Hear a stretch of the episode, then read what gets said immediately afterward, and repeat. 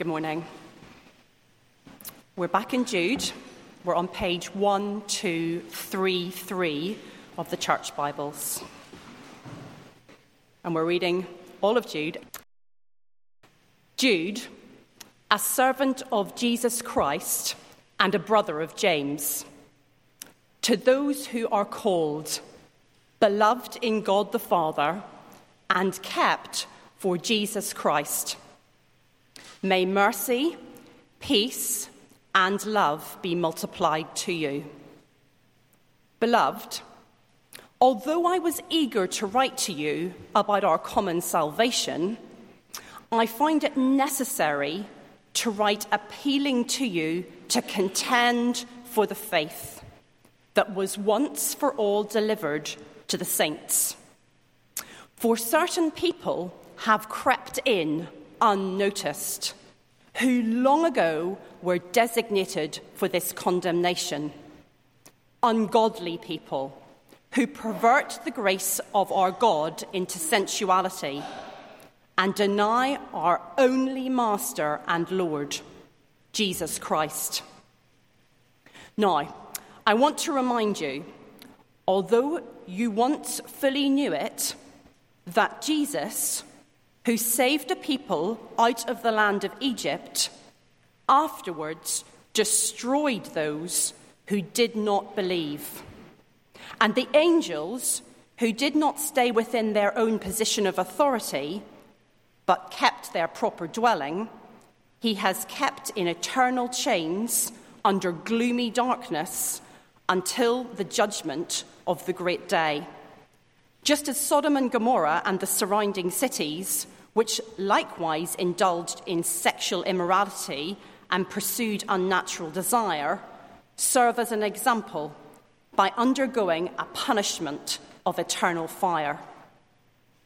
Yet, in like manner, these people also, relying on their dreams, defile the flesh, reject authority, and blaspheme the glorious ones.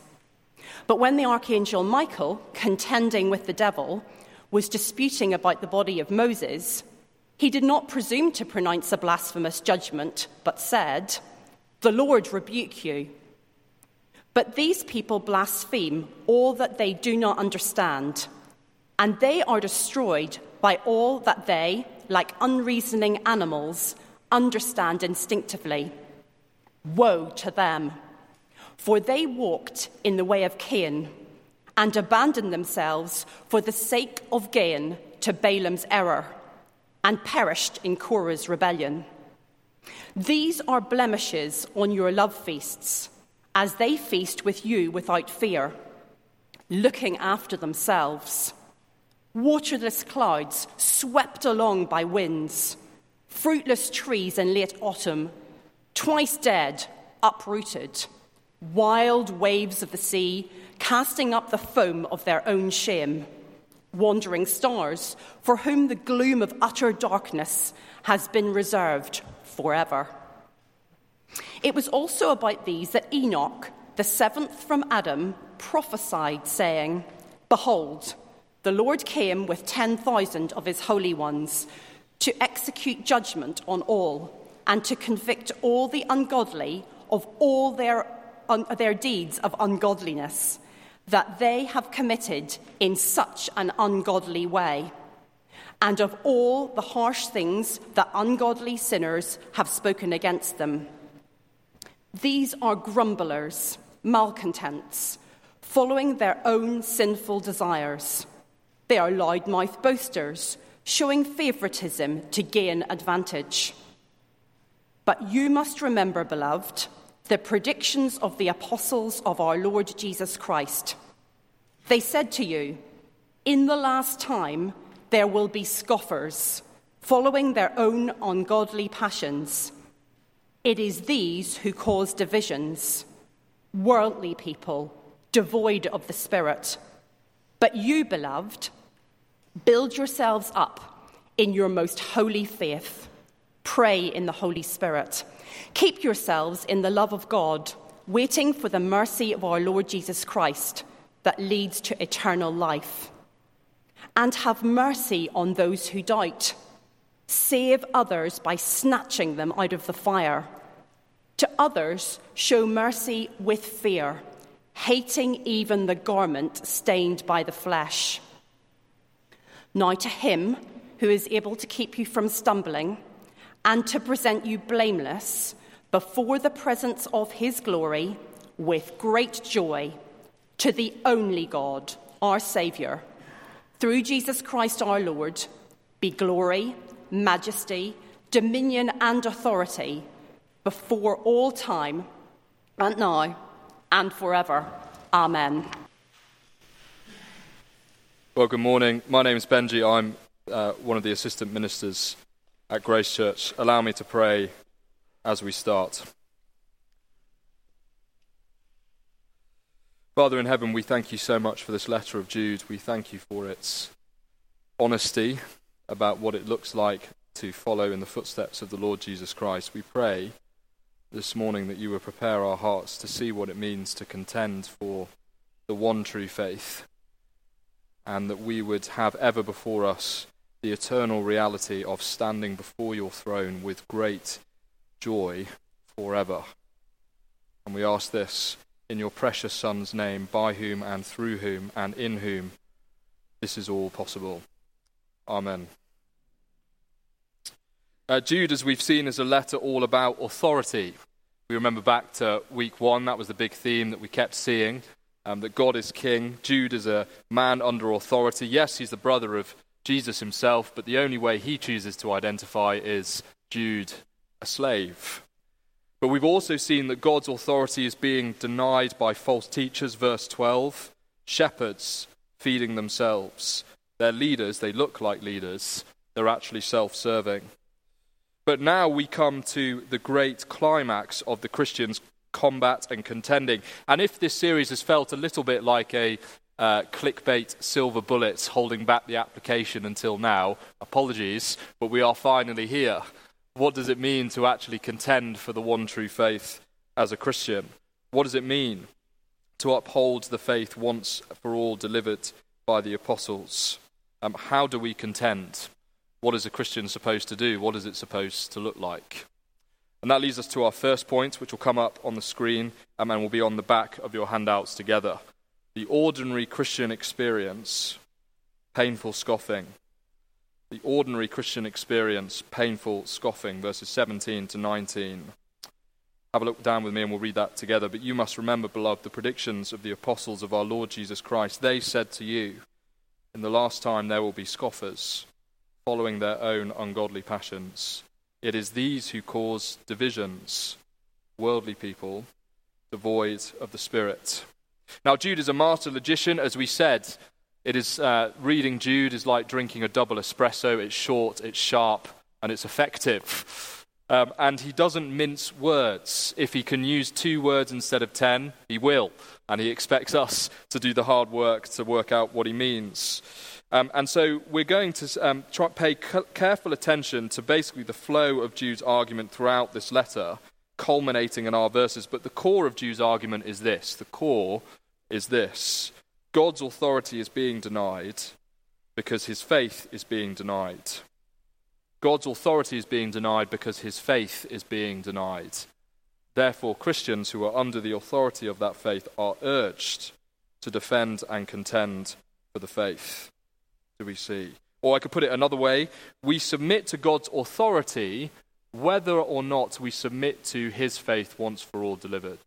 Allow me to give you an illustration. I used to consider myself a bit of a Shakespearean sonnet writer, um, and in my, in my youth, um, these poor ladies that I thought would obviously be thrilled at me courting them, I would write these very eloquent and beautiful sonnets, or so I thought.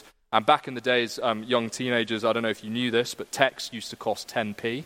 Can you believe that? So I would obviously take great pains to make sure that my words was not too verbose, that it was beautifully written, that articulated exactly how I felt about this young um, Christian lady. Um, and then because it was going to cost me 10p, I would, you know, I'd really kind of, um, anyway. And, and, then I would send the text. Um, and whether or not, uh, this is a ridiculous illustration, but whether or not the lady accepted the text is, is a representative of whether or not she accepted me. She wasn't rejecting the text in and of itself, she was rejecting the sender.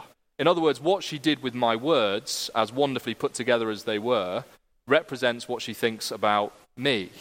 In the same way, whether or not we contend for the faith shows what we think about God. God has delivered the faith once for all to the saints. What we do with the faith uh, shows what we think about Him. But here we see that the ordinary Christian experience will be to be surrounded by those who reject the faith. Verse 19, uh, sorry, verse 18, in the last time there will be scoffers following their own ungodly passions. But here comes the next step in the logic. This is why we need to pay attention. If you deny the faith, you deny God. But now we need to see that there are many ways to deny that faith. There are many ways to deny that faith. Back to our silly illustration. Some of the ladies, and it wasn't many, just before you think, um, rejected my advances by just ignoring me. Now, that was very painful, but that's one form of rejection. Others would send a nice apologetic 10p text back. That was another way of rejecting me. And others, mortifyingly so, would laugh, tell their friends, and they would tell me um, that my advances had been rejected. So we see that there are multiple ways to reject. And we've been seeing throughout Jude that some have been rejecting by ungodly living, some have been rejecting by blaspheming. But here, and this is what we need to see is absolutely uh, key for Jude's letter and for us to understand this morning, um, some will reject the faith by scoffing at those who fight to follow that faith. Do you see? Verse 18 uh, The apostle said to you in the last time, There will be scoffers following their ungodly passions. It is these who cause division. In other words, there is a dagger in the dark for the Christian. We are, I suppose you could say, um, collateral damage. The faith will be rejected, yes, but it will be done so here, Jude wants to say, at the expense of the Christian. In other words, we could say, Jude could say, reject the Christian, scoff at the Christian, you reject God. Because if you scoff at the Christian following the one true faith, you reject the one true faith. If you reject the one true faith, you reject the God who gave it. It's a chain, do we see? If we reject the Christian, we reject the one true faith. And we're used to thinking in terms like this when we think about the ambassadors. So, the greatest film that was ever made, and it is not up for discussion, is 300, obviously. And the very famous scene at the beginning, well, we all know it, don't we? And we can, the men in the room can feel the testosterone rising. When the ambassador comes and he has, a, he has a chain of skulls hanging from his right hand, and he stands before Gerard Butler and says, I am an ambassador of the Greek king. Kneel to the king, and you will live. A brilliant line, and he scratches his knee and says, I have a problem with kneeling, and then kicks him in the chest and falls into a pit that seems to never end. In other words, um, it's, a, it's a silly point, but the point is clear that if you reject the ambassador, it is not just the ambassador you are rejecting, it is the king that he represents. If you reject the Christian, it's not just the Christian that you are rejecting, it's the king he represents. Do we see? And Jude, you could say Jude wants to prepare the Christian to be an ambassador for the one true faith, and that we are to contend, in the words of verse 3. The Christian is the ambassador of the one true faith. If you reject the Christian, if you scoff at the Christian, will you reject the one the Christian serves? Now, scoffing, um, and this is really important for us to understand because scoffing is really painful. It's really painful. Uh, I had to look up what the word scoffing actually means in the Oxford Dictionary, and the Oxford Dictionary describes it as contemptuously ridiculing or mocking someone or something. And that captures perfectly the false teachers in Jude, doesn't it? Because it's more than just a laughing at, it's more than just a snide comment. There is a hard, cutting edge that comes uh, to their scoffing at the Christian at their contempt for their holy living. And we're used to this in our everyday lives, aren't we? Um, I don't know how many times I've spoken to a member of JAM, our youth group, um, about how difficult it is to be a Christian. Many stories of friends looking at them and saying, Oh, you don't believe in sex before marriage? What a prude. Oh, you won't get drunk at the Christmas party when everybody else is. What a loser. Um, but of course, for us in the workplace, that's not actually that far from our own experience, is it? Um, the Christian who only has one and a half pints at the office Christmas party And inevitably, we'll have the eye rolling and the, oh, um, Johnny the Christian, well, he's, he's a bit of a bore, isn't he? Um, or the mum at the school gates who's like, you go to church on Tuesday evening and Sunday morning. Bit weird. And it's just that gentle scoffing, isn't it? We're used to being made to feel uncomfortable. Um, but that is expected.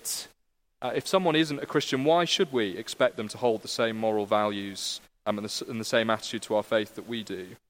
But it is much more disconcerting, much more painful, much more divisive when it comes from inside the church. We expect scoffing from people who don't follow Jesus. We don't expect it from those who claim to do so. Two illustrations for us. Um, I myself, when I was um, a 14 year old lad, our school would occasionally get clergy members from um, local church to come in and give RS lessons. Didn't have dedicated RS teachers, so that's um, how they worked around that.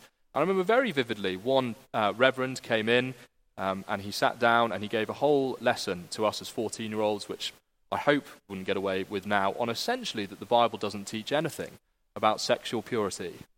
Now, I just had my youth uh, equivalent of Jam's weekend away, all about sex and relationships, literally that month. So I remember being somewhat disconcerted to then see a chap called Reverend with a dog collar saying the exact opposite. And it was deeply disorientating.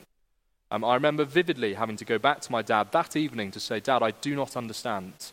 A man who leads a church has just come in and said this. I thought we believed this. I don't understand. It was deeply disorientating. It was deeply damaging.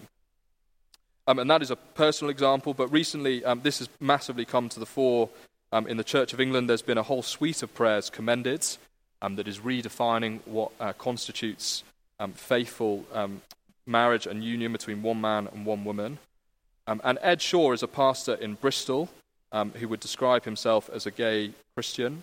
and he had this to say when these prayers were passed Where are the crumbs of comfort for me as a gay man watching the church seemingly abandon the teaching and discipline I have found so life giving and affirming. I've yet to find a crumb of comfort in these proposals. At this time, I am walking away, perhaps forever, with no crumbs of comfort at all. There are no crumbs of comfort for me and many like me in this church. And we can hear the pain, can't we? It's deeply painful um, to be told by someone who's supposed to be within the church, supposed to be on your side, scoffing at you, telling you that the teaching that you are following and have found in the words of Ed Shaw so life giving, irrelevant, and bigoted in places. Um, and that is why I think Jude uses the word and is so clear in verse 19 that it is these who scoff who cause divisions. Worldly people devoid of the Spirit. When I first read this, I, read, I think I read myself into the text. I thought Jude was reassuring us that don't worry, if you teach the Bible, yes, you're going to be divisive, but don't worry, it's really them out there.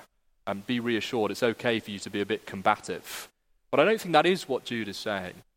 Um, Jude is making clear that there is one true faith. It is that one true faith that brings salvation. And it is the scoffing, it is the scoffing of these leaders that will bring people out, that will make a divide, tear the church apart down the middle.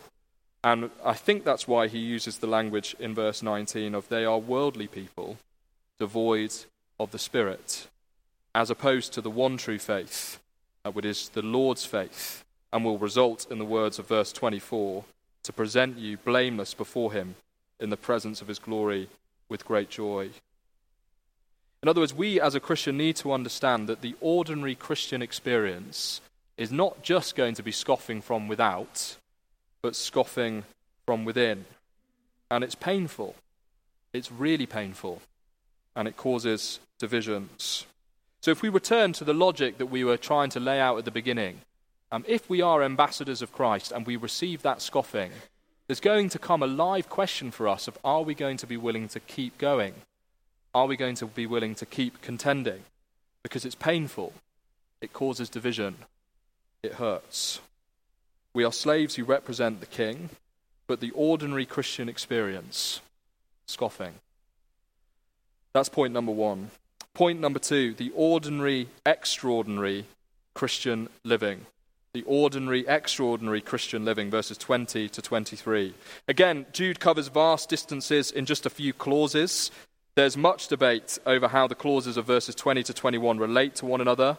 Uh, do come and speak to me afterwards if you have questions. I'm very happy um, to field questions on things like that. Um, but I take it, just for the sake of time, that these clauses work as follows.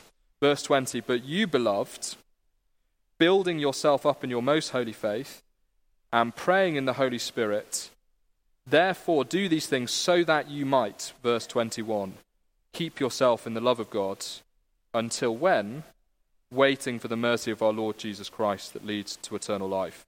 In other words, you, beloved, build and pray so that you keep yourself until Jesus' return. Build and pray so that you keep yourself until Jesus returns. Uh, now, an enormity of meaning is encapsulated in that word build. Um, it is in your holy faith. This is the faith that we saw once for all delivered to the saints in verse 3, delivered in the scriptures. And it is a holy faith that is re- repeated over and over in these verses. So to build, I take it, will mean to saturate yourself in the scriptures and then to live them out. That is building work.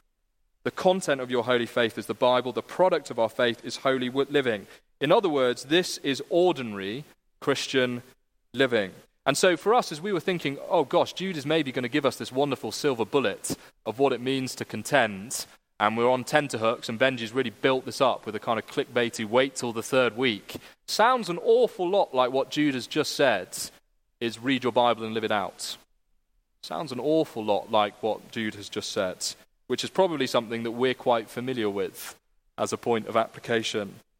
Um, but if we are ambassadors of God and Christ, which is also to say, if we are ambassadors of the one true faith, we need to know it and live it. But wonderfully, the very next clause reassures us whose work that is. So you are to build yourself up in your most holy faith and pray in the Holy Spirit um, it is that we must pray. So, yes, of course, we must do the building work, but it is His faith and His power. We've seen that the threat is real and grave. Scoffing is painful and dangerous. We must build and pray. I take it, therefore, we can also work out what some of the application points for this is going to be for us.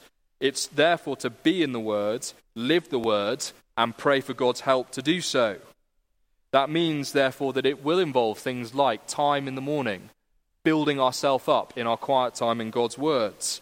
It will mean in growth group, helping our brothers and sisters in Christ be built up in the Word.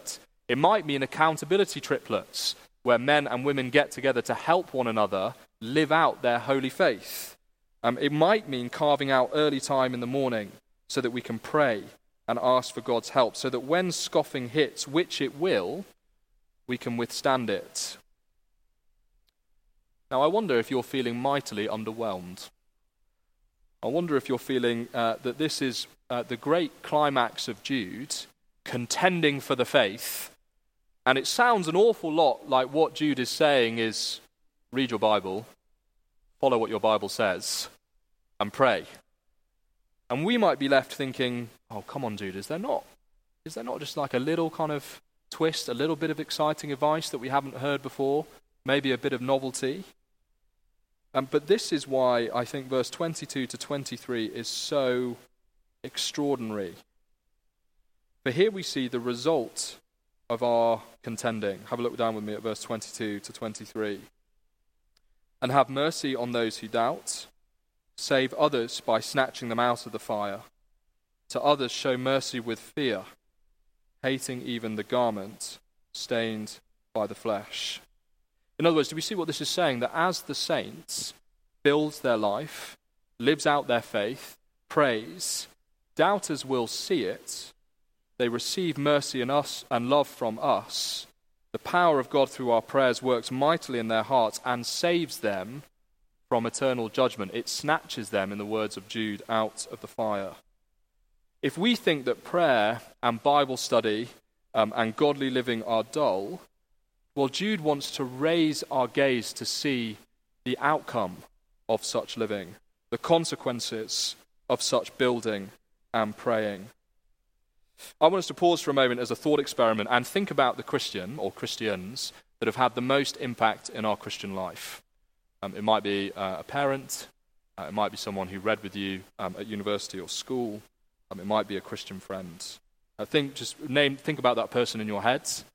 and now think to yourself, what was it that they did so consistently and so well that had such a big impact on me? And when we have that thing in our mind, I would imagine that it was one of these three things. I would imagine that it was opening up the scriptures with you and building you up in it. I would imagine that it was helping you understand what it means to live a holy and Christian life. And I would imagine it's that they prayed for you over and over and over again. Um, in other words, as we think about that person that we love and feel such an enormous debt to in our Christian life, um, we think carefully well, is it one of these three things that's meant that you have gone from death to life, from an eternity cut off from God to an eternity with Him? Um, it is these three ordinary things. And it would be quite something, wouldn't it, if when we got to glory, we had many a saint come to us with tears of joy in their eyes to thank us for doing what we right now will certainly be tempted to think is ordinary and painful. That would be quite something, wouldn't it, for a saint to come to you and say, Thank you for praying for me. It was the Lord's prayers through you that's meant that I'm here. Thank you for opening the Bible with me. It's because the Lord used you that I'm here. Thank you for showing me how to put that particular sin to death.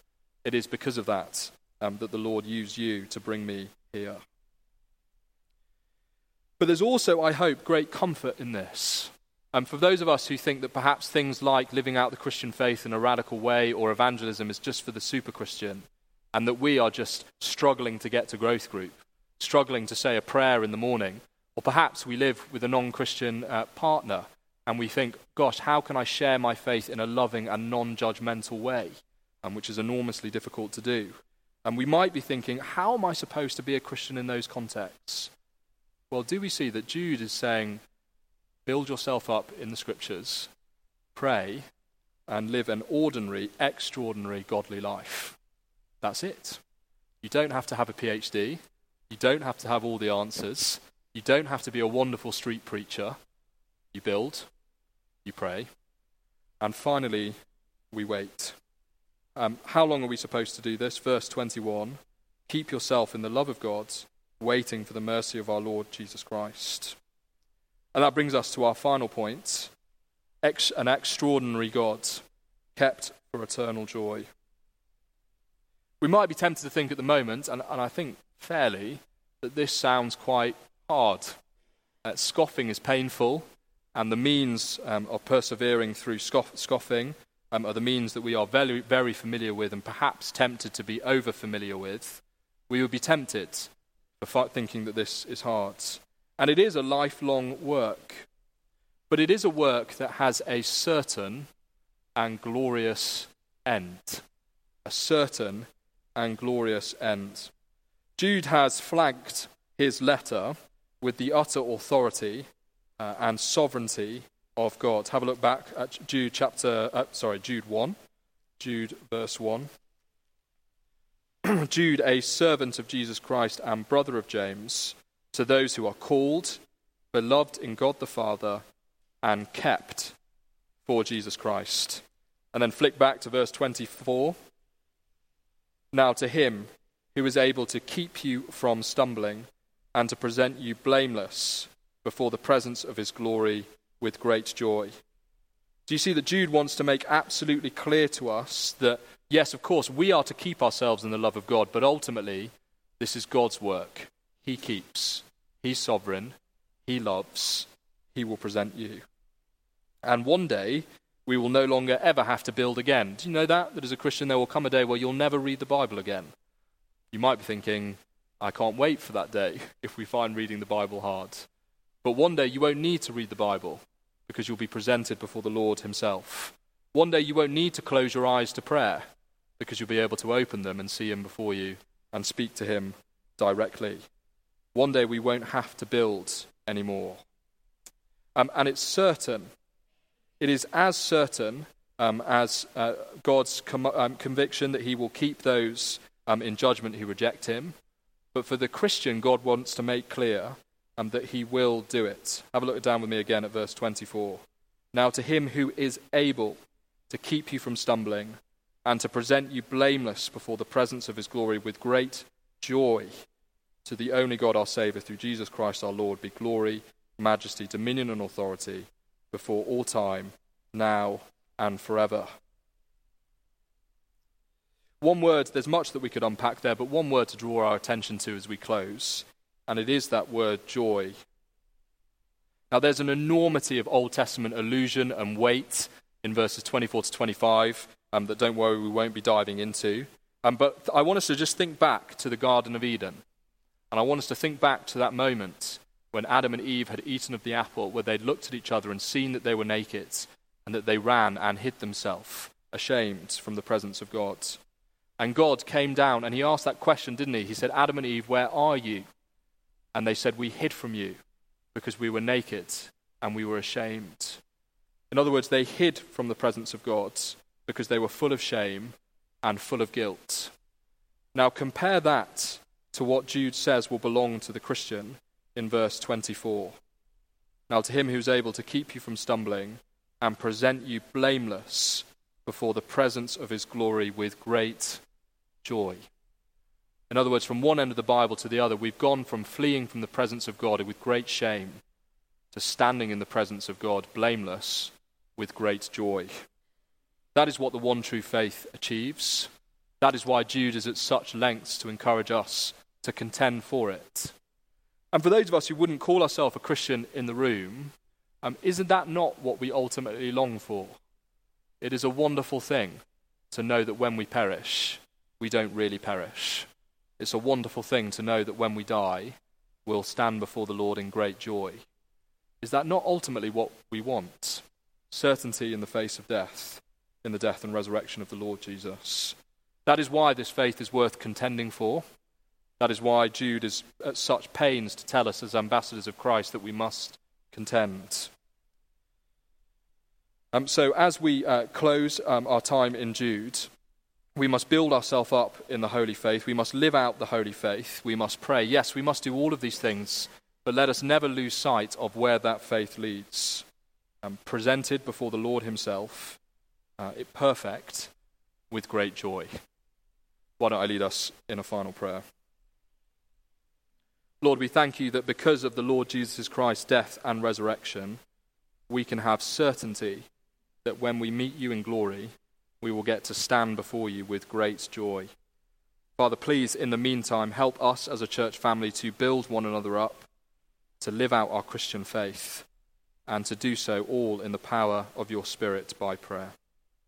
Amen.